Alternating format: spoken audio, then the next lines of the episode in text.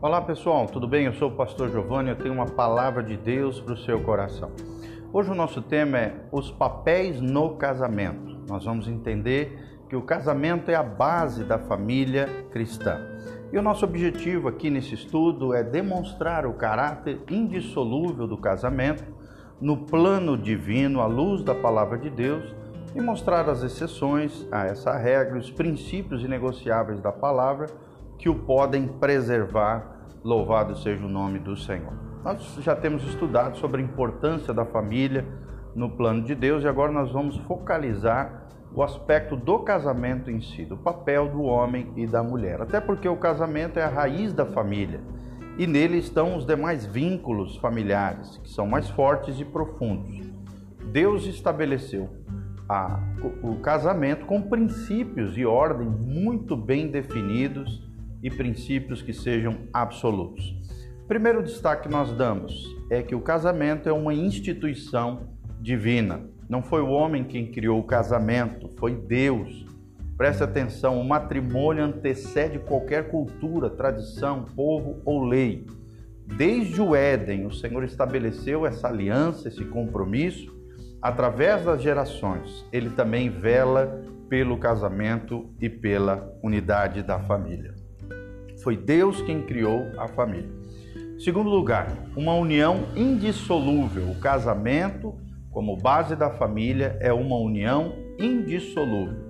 Ou seja, do ponto de vista divino, o casamento é monogâmico, ou seja, feito entre um homem e uma mulher, e indissolúvel. Trata-se de uma união tão profunda que Deus os considera uma só carne. Aqui fala da unidade espiritual, unidade de alma, unidade de corpo. Mateus 19, de 5 a 9, menciona isso, e Efésios 5, 31. A Bíblia diz também que o Senhor mesmo é testemunha da aliança matrimonial e que ele odeia o divórcio. Vou repetir: Deus odeia o divórcio. É o que diz Malaquias 2, de 14 a 16.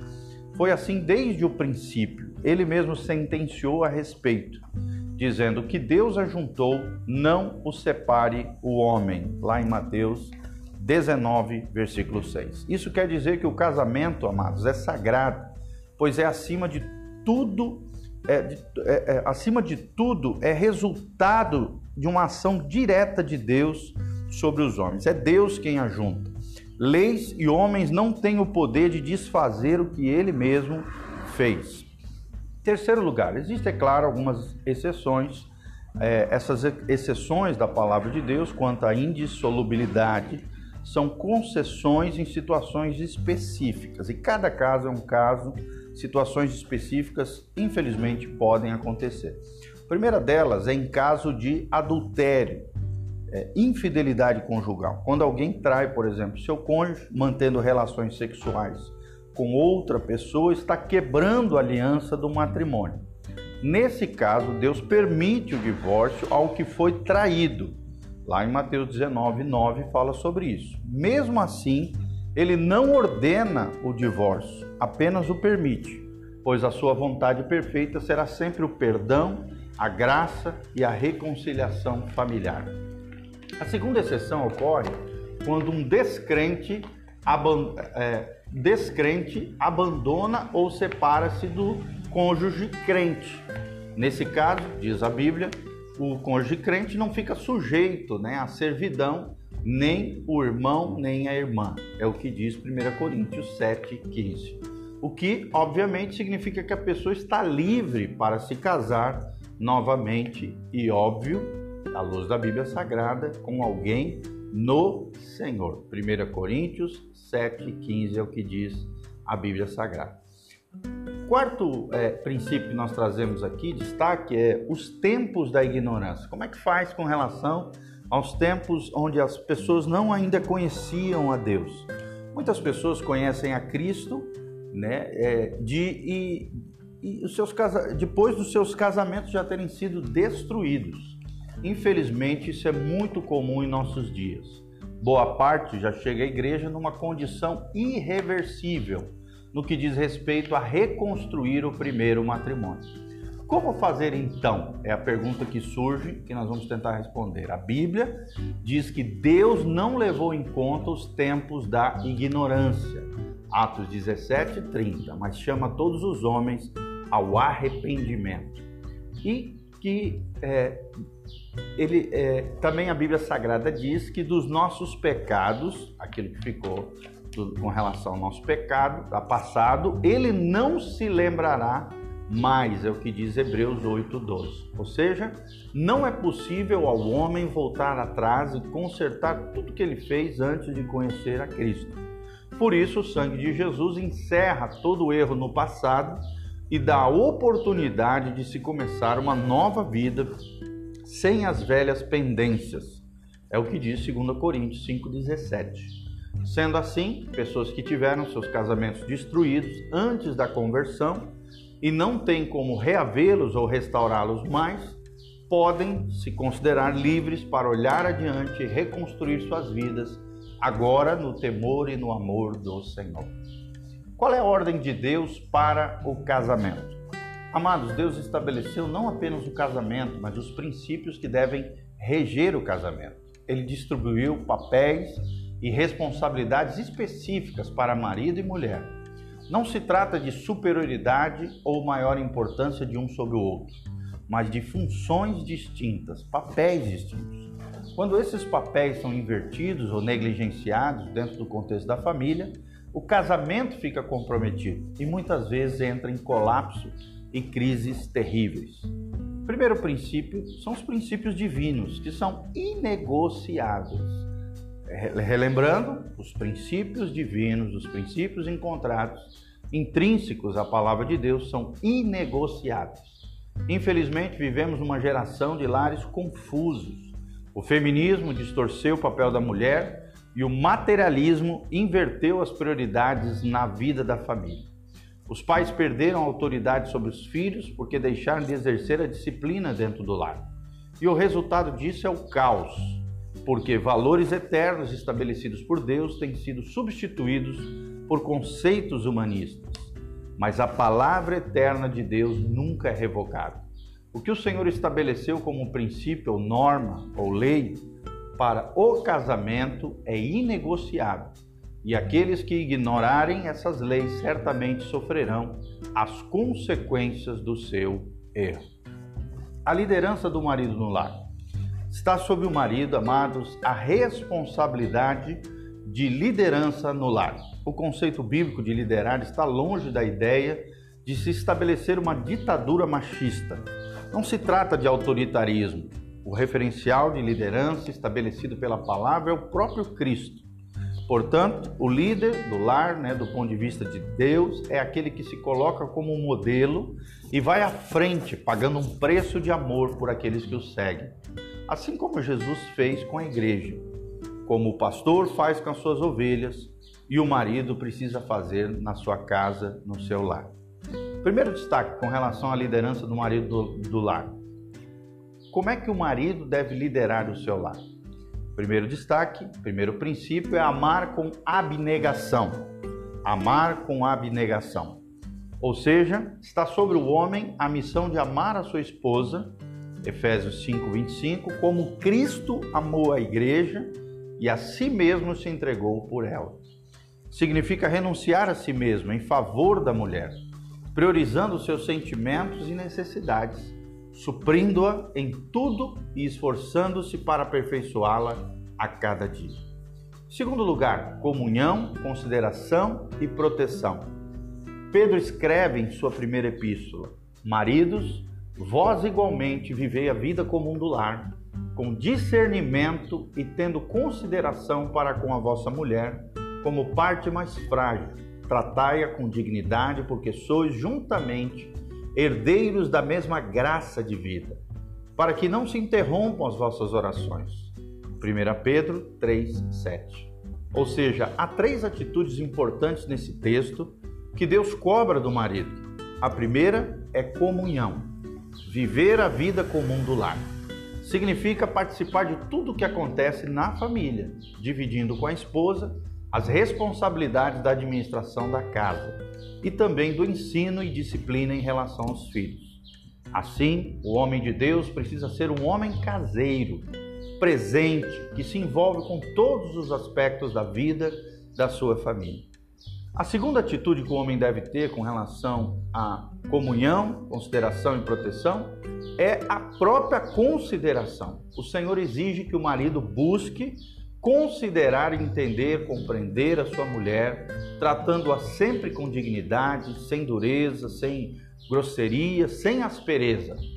Para isso, ele terá que encontrar e ressaltar as suas virtudes, as qualidades da sua esposa, promovendo encorajamento, afeto e ânimo constantes. A terceira atitude é de proteção. Deus chamou o homem para proteger o seu lar, sua esposa e filhos. A mulher deve ser considerada como parte mais frágil, diz a Bíblia. Não como parte inferior, mas frágil. Sua estrutura física e emocional requer cuidado e cobertura por parte do seu homem. A palavra diz que a esposa é como uma videira frutífera, no Salmo 128, versículo 3. Ela requer um cuidado especial, assim como a videira, para que possa produzir bom vinho da alegria no casamento. Terceiro destaque: além de amar com, com abnegação o marido, além de ter comunhão, consideração e proteção, segundo princípio, é, o terceiro princípio que aprendemos é que o marido precisa ser o cabeça da esposa. O cabeça da esposa. Deus estabeleceu uma ordem de autoridade no lar. O marido é o cabeça da mulher, assim como Cristo é o cabeça da igreja, é o que nos diz Paulo em Efésios 5:23. Isso não tem a ver com dignidade, mas com papéis. O fato de o homem ser autoridade sobre a esposa não faz mais digno ou importante. Trata-se apenas de distribuição de responsabilidades segundo a sabedoria e vontade de Deus. Na Trindade, o filho se submete ao pai, e isso não implica em nenhum tipo de inferioridade, pois eles são um. Essa liderança exigida do homem atinge todas as áreas. Ele é o primeiro responsável pelo sustento material, emocional e espiritual da sua casa. Quando as coisas estão edificadas nessa boa ordem divina, toda casa sente segurança. E a palavra ordem na Bíblia, Deus é um Deus de ordem. A palavra ordem aparece 187 vezes na Bíblia Sagrada.